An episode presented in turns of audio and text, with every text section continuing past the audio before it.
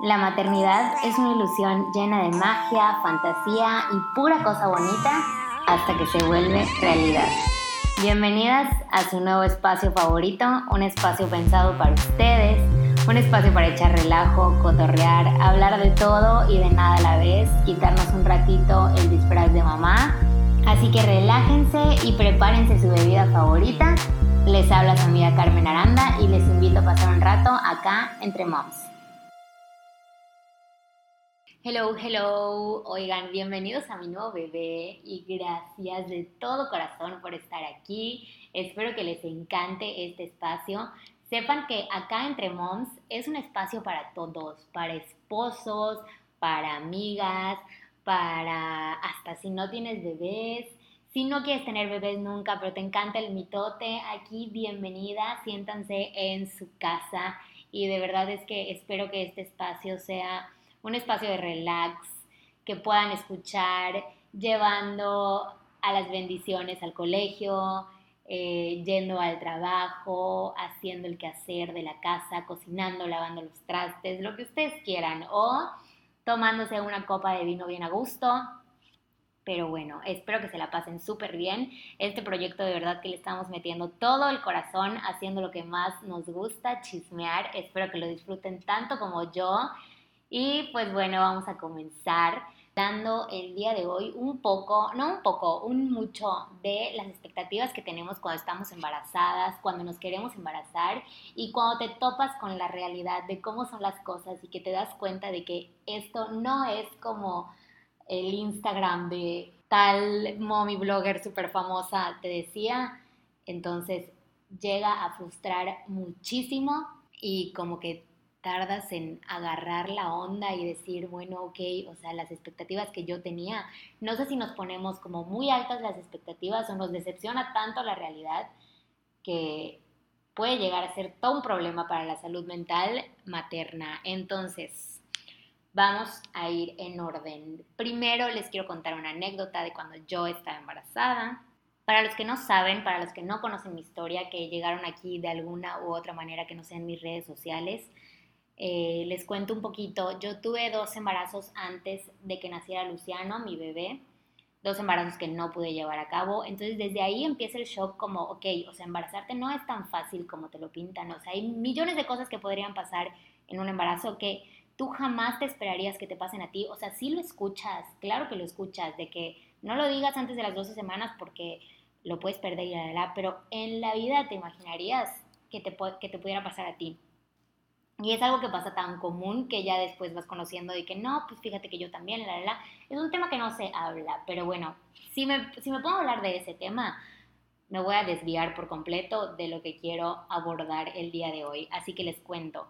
En mi primer embarazo, eh, yo me acuerdo que a la sexta semana, y se los conté en Instagram, o sea, a la sexta semana, de verdad, mis pantalones ya no me cerraban. O sea, me entraban súper bien, pero hagan de cuenta que tenía una colitis extrema y no me cerraban del botón y tenía seis semanas. ¿No se supone que la panza te empieza a salir a las 16 o qué sé yo semanas? Bueno, pues yo a las seis ya no me cerraban. Yo decía, o sea, mi bebé no pesa ni un gramo y yo ya no entro en mis pantalones. O sea, ¿por qué Connie Dávalos puede estar modelando calzones de Victoria's Secret a sus tres meses y se ve más plana que yo en toda mi vida, ni en mis mejores años he estado así como ella?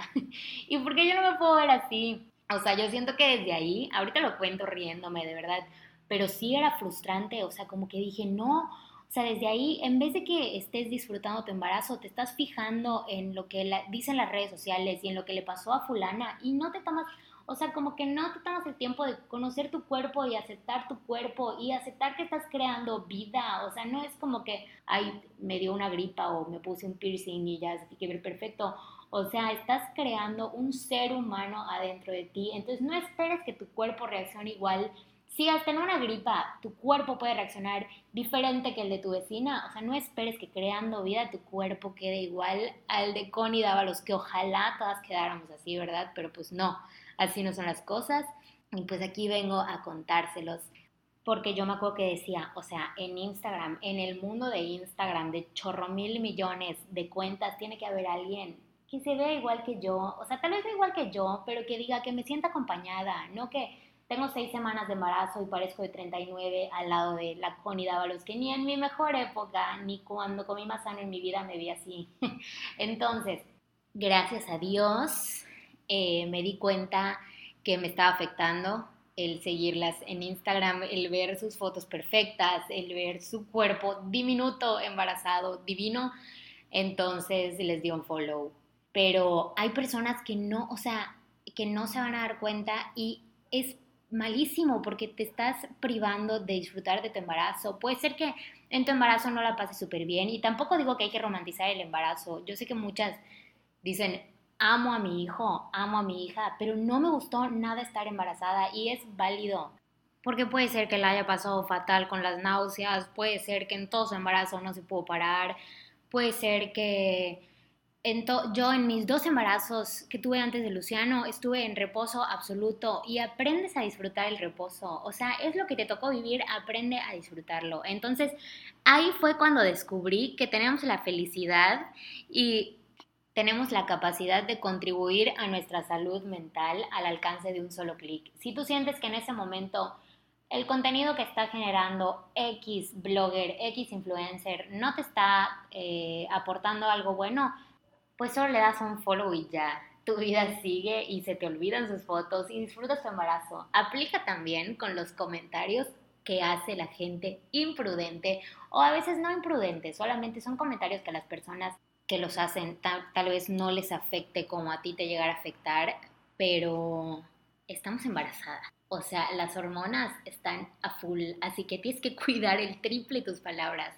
Entonces, si algo no te está aportando en ese momento, si algo no te parece, si no te gusta como el viento le está moviendo el cabello a tu vecino, no lo veas y ya, tú sigue feliz, no te frustres, no te claves en eso, porque siento que gran parte de las frustraciones del embarazo, aparte de que es súper cansado, súper difícil crear una vida. O sea, de la nada los cambios de humor que te dan, o sea, no estamos para sumarle frustraciones ni para sumarle comentarios malos. Entonces vamos a tratar de disfrutarlo. Pero bueno, ya me fui del tema. Regresando a nuestro centro. expectativa, realidad del embarazo número dos, que todo mundo te dice, oye, disfruta tu primer trimestre, duerme un chorro, no sé qué, en el segundo te regresa la energía. O sea, yo dije, ajá, ¿me regresa a dónde? Porque a mi cuerpo no me regresó, solo me daban más ganas de dormir y dormir y dormir. No sé si les pasa igual, digo, yo estoy hablando desde mi experiencia, estaría buenísimo que tuviéramos una invitada que nos pueda contar también su experiencia. Bueno, eso más adelante lo haremos mientras sigamos echando el mitote. Expectativa realidad número 3. Digo, también, también se vale de cuando te frustras porque no te sale la panza. Yo con mi tercer embarazo, el de Luciano, me tomaba fotos. Desde que me enteré que estaba embarazada, le tomaba fotos a mi panza. Y nunca, o sea, no era como de esas fotos que ves de que, hay 500 fotos hasta que nació mi bebé y se ve cómo va creciendo la panza. O sea, mi panza se quedaba igual. Y cuando dije, ya, o sea, son tonteras, ¿para qué sigo tomándole fotos? Nada más estoy llenando mi carrete de fotos de mi panza, de mi calzón. Ya, me saltó la panza. Pero también se vale frustrarte porque no te sale la panza. O sea, en que pregunté, en que puse la cajita en mi Instagram de cómo, o sea, qué situación te pasó, expectativa, realidad. Muchísimas de ustedes me pusieron de que yo quería tener un panzón o no, ni no me salió hasta la semana 29 y me decían que si segura que estaba embarazada y que no sé qué. Así como hay las anécdotas de, ¿estás segura que es solo uno? Hay las anécdotas de, ¿estás segura que estás embarazada porque tienes 29 semanas y no se ve nada? O el típico comentario de, oye, ¿tu bebé viene bien? O sea, sepan que el tamaño de la panza no tiene nada que ver con la salud de tu bebé. Entonces, Expectativa realidad número 3, el tamaño de la panza, ya sea grande o chiquita. Expectativa realidad número 4, el famoso glow de la embarazada, el brillo de la embarazada, el brillo de los ojos. O sea, yo me sentía la cosa más fea de este mundo. O sea, nada de glow, nada de brillo de los ojos. El brillo de, la, de mi cara grasosa, eso sí te lo paso. El brillo de mis granos también te lo paso. Pero yo cero me sentí bonita en mi embarazo. Bueno, en mis primeros dos no me sentí bonita. En el tercero, como que hacía lo posible por sentirme bonita, me arreglaba, maquillaba y así, pero pues no, no era algo natural que tú digas, puchi, qué bien se ve, qué, qué hermoso le pegó el embarazo. Yo no me sentía así, tal vez sí me veía re bonita, pero pues yo no me sentía así. Una con las hormonas, un día se siente una horrorosa y al otro día se siente la princesa del mundo. Entonces, ese definitivamente yo creo que van a coincidir muchas conmigo que aunque todo mundo te diga que te ves preciosa, tú no te sientes, lo dije mal, no es que no te veas preciosa, puede ser que te veas divina, pero las hormonas son traicioneras, a veces te hacen sentir fea, aunque estés hecha una reina. Entonces, conclusión aquí, no le hagan caso a las hormonas, está difícil porque las hormonas mandan cuando inundan nuestro cuerpo, pero vamos a tratar de no hacerle caso. Todas somos unas reinas embarazadas, divinas, preciosas, porque también me llegó en la cajita unas anécdotas de yo juraba que era una ballena en mi embarazo y ahorita que veo mis fotos digo qué boba, no lo valoré, me veía re bonita, la la la, también pasa, ¿eh? Aunque creo que eso nos ha pasado a todos, como dice el meme de yo pensaba que estaba gorda y ahora que veo mis fotos de cuando pensaba que estaba gorda, me doy cuenta que ahora estoy más gorda y no valoré mis momentos flacos. Entonces, está cañón, niñas, está cañón las expectativas que esperamos cuando estamos planeando queremos ser mamás y a las realidades a las que nos enfrentamos. Pero continuemos. Ahora saltamos a la parte del posparto. Bueno, no, no, no, no, no, no es cierto, no me voy a ir al posparto, me voy a ir al parto. Y creo que en esta parte, más que contarles mi experiencia, que ya en algún otro episodio será, porque yo para contar mi experiencia de mi parto tendría que agarrarme un capítulo entero más que contar como las expectativas y realidad del parto, quiero hacer énfasis en que muchas veces un parto no está en nuestras manos lograr la expectativa que tenemos. Qué padre las que pudieron tener un parto justo como lo querían, qué padre las que pudieron tener hora dorada, qué padre las que pudieron tener alojamiento conjunto, qué padre, o sea, qué padre todas las expectativas que nos hacemos, pero muchas veces va mucho más allá de lo que nosotras queremos y tenemos que aceptarlo, o sea, todo sea por el bienestar de nuestros bebés, pero más que discutir las expectativas y la realidad, el tener un parto de película muchas veces eh, va más allá de lo que nosotros queremos. O sea, muchas veces por cuestiones médicas no se puede. Qué padre las que lograron eh, hora dorada, qué padre las que, las que lograron un parto humanizado, que obviamente podemos contribuir a que nuestro parto sea lo más cercano a lo que queremos, informándonos, eh, escogiendo un doctor que haga el tipo de parto que nosotros queremos, pero digo, muchas veces las cosas médicas pues no las podemos controlar nosotras, ¿verdad? Que qué padre sería, pero pues no, no se puede. Entonces eso, niñas, hay que soltarlo. Soltarlo y ser felices, que ahí viene lo bueno del chisme, sin la parte que me gusta, que me encanta. Eh, la siguiente expectativa, realidad, cuando te entregan a tu bebé y te vas a tu casa.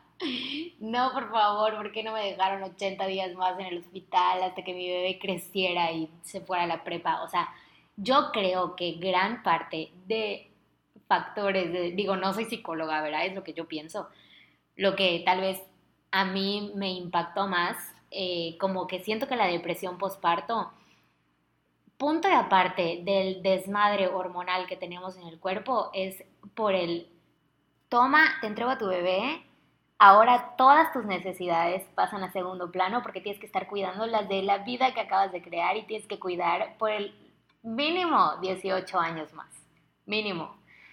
Entonces siento que es un putazo de responsabilidad que te sueltan de la nada, que tú dices, aguanta, o sea, no estaba lista para ser mamá, ¿sabes qué? Siempre no, o sea, ¿en qué momento dije que estaba padre ser mamá? ¿En qué momento me quise embarazar?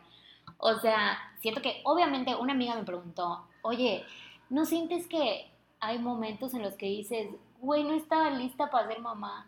Le digo, siempre, o sea, yo creo que nadie, o sea, no creo, estoy segura que nadie está lista nunca para ser mamá porque es algo completamente nuevo. O sea, nadie te enseña cómo, o sea, nadie te explica que si tienes ganas de ir al baño, no vas a poder ir porque tienes que darle de comer a tu bebé. Y, y tienes que quedarte acostada porque tu bebé se despierta si te paras.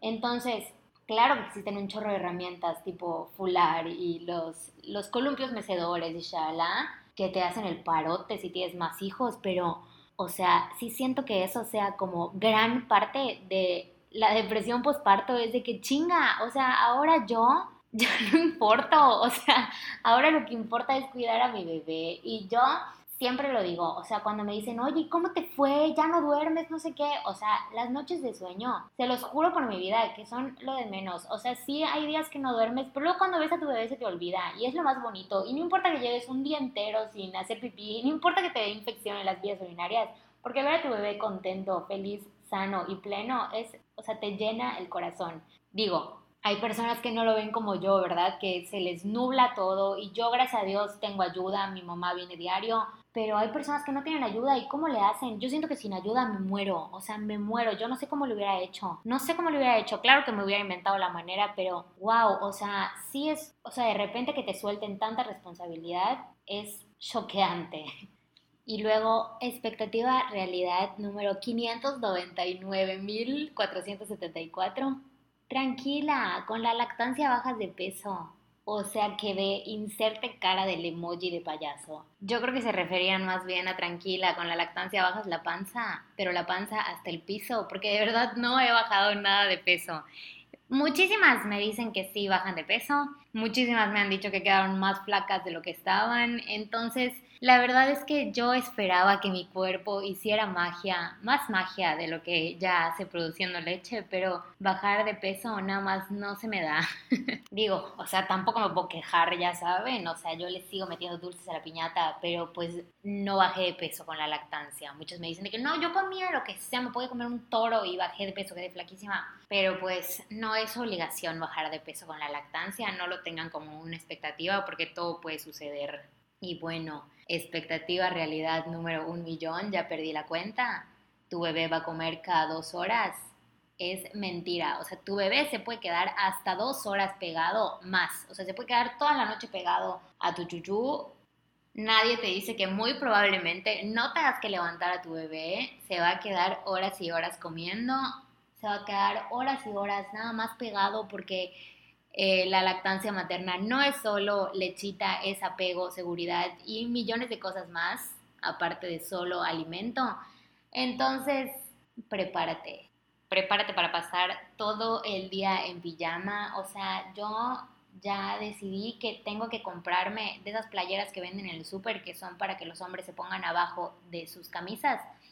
Ese va a ser mi uniforme. O sea, no ese va a ser mi uniforme. Mi uniforme ha sido playera de propaganda del Día del Albañil, del Día del Perro, de partido político.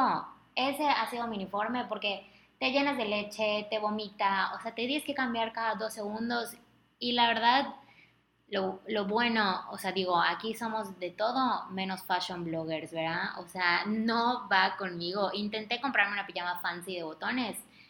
Es lo peor, o sea, los botones como que me, me asfixian el cuello, o sea, no, yo prefiero comodidad y ya me mentalicé a que si tengo que estar en pijama todo el día, voy a estar en pijama todo el día. Y no pasa nada, me baño y me cambio de pijama otra vez. Y gracias a Dios tengo la oportunidad de poder estar en pijama todo el día. Y un pro de la pandemia es que nadie viene a verte porque pues pandemia y bebé recién nacido y puedes estar en fachas todo el día.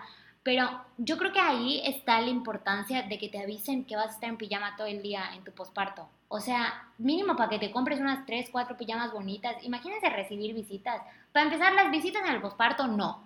Si la mamá no te pide que vayas a verla, no vayas. Dile, te voy a mandar un regalito, te voy a mandar un Uber Eats, te voy a mandar un Rappi con unos brownies, te voy a mandar un regalito para tu bebé. Cuando tú te sientas segura, cuando sientas que ya tu cuerpo está decente para que lo vean más personas, cuando, cuando te sientas cómoda contigo, cuando te sientas cómoda con tu lactancia, avísame amiga y ahí voy a estar.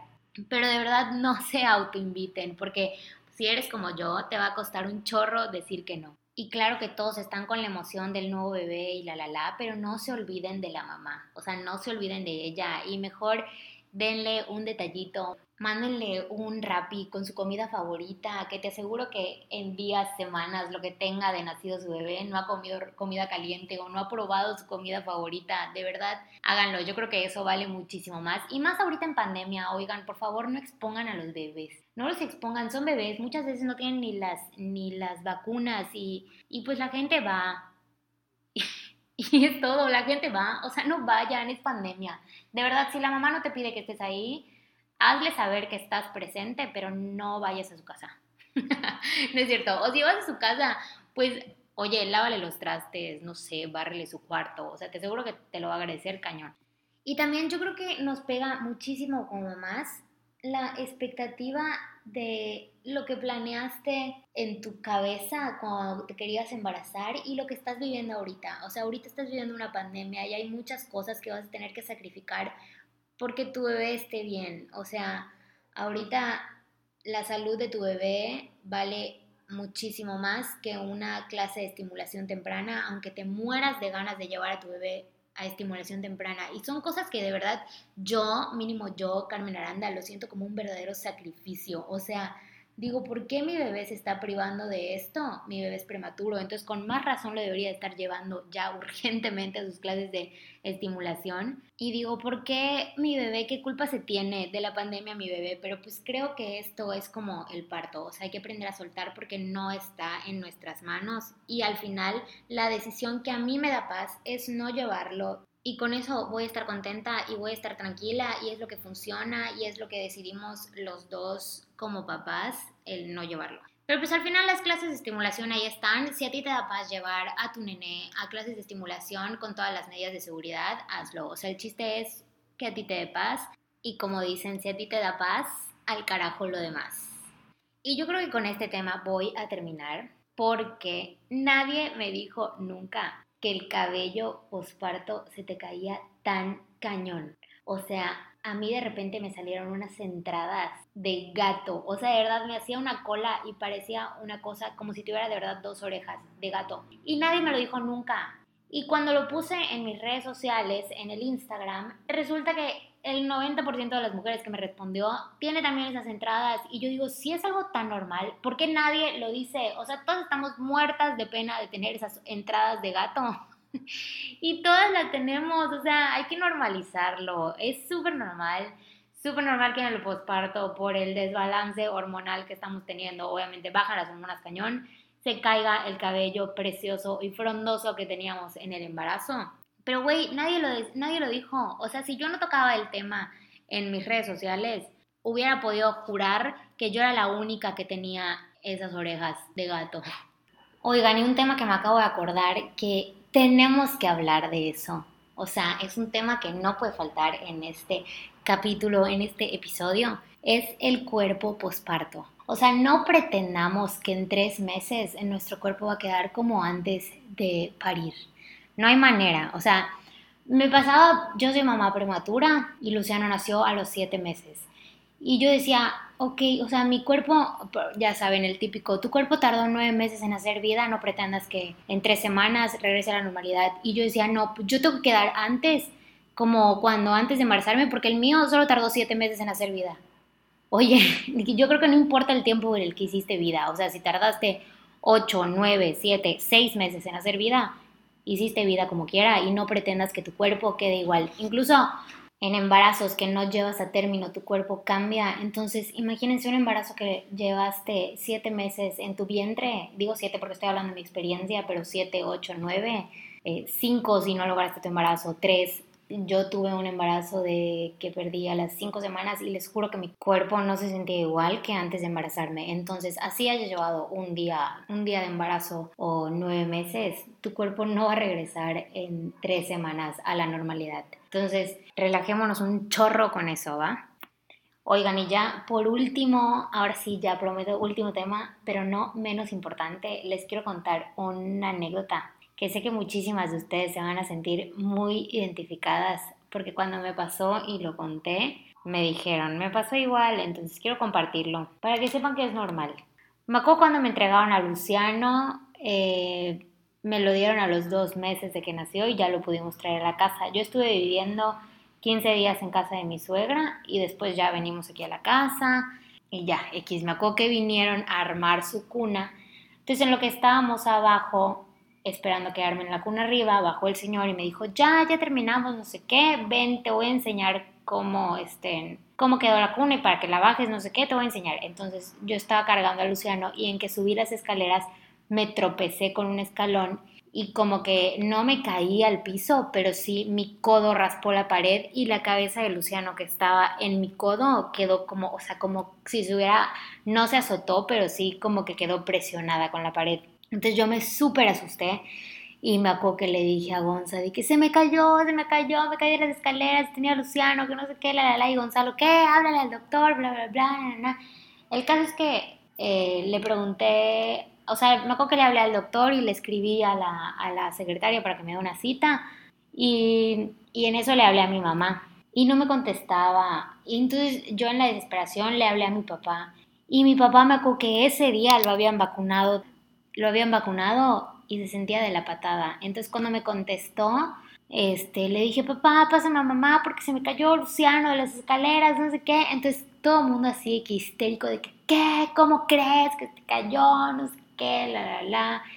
Y yo llorando, así pasa mamá, y, y, mi mamá así como, ¿qué te pasó? Tranquila, no sé qué. O sea, yo esperando que me digan, no te preocupes, no va a pasar nada, todo va a estar bien, no sé qué, y todo el mundo regañoteándome. Entonces me sentí horrible. O sea, uno lo que quiere cuando le pasa algún accidente con su bebé es que te digan, no te preocupes, vas a estar bien, va a estar bien tu bebé, relájate, le pasa a todas las mamás, tranquila. Y lo que recibes son puros regaños porque obviamente todo el mundo está al pendiente del bebé nuevo y qué le pasó al bebito y la la la. Y pues sí, es un bebito, o sea, con justa razón, pero se siente fatal, se los juro. Entonces, solo quería que sepan que es normal y que todas pasamos por eso, todas pasamos por ahí en algún momento y cero se claven con los regaños y cero se claven con la idea de que son las peores mamás porque les pasó. O sea, los accidentes pasan en un segundo y aunque seas la mejor mamá y todo el tiempo viendo a tu cría, te, te va a pasar porque es un accidente.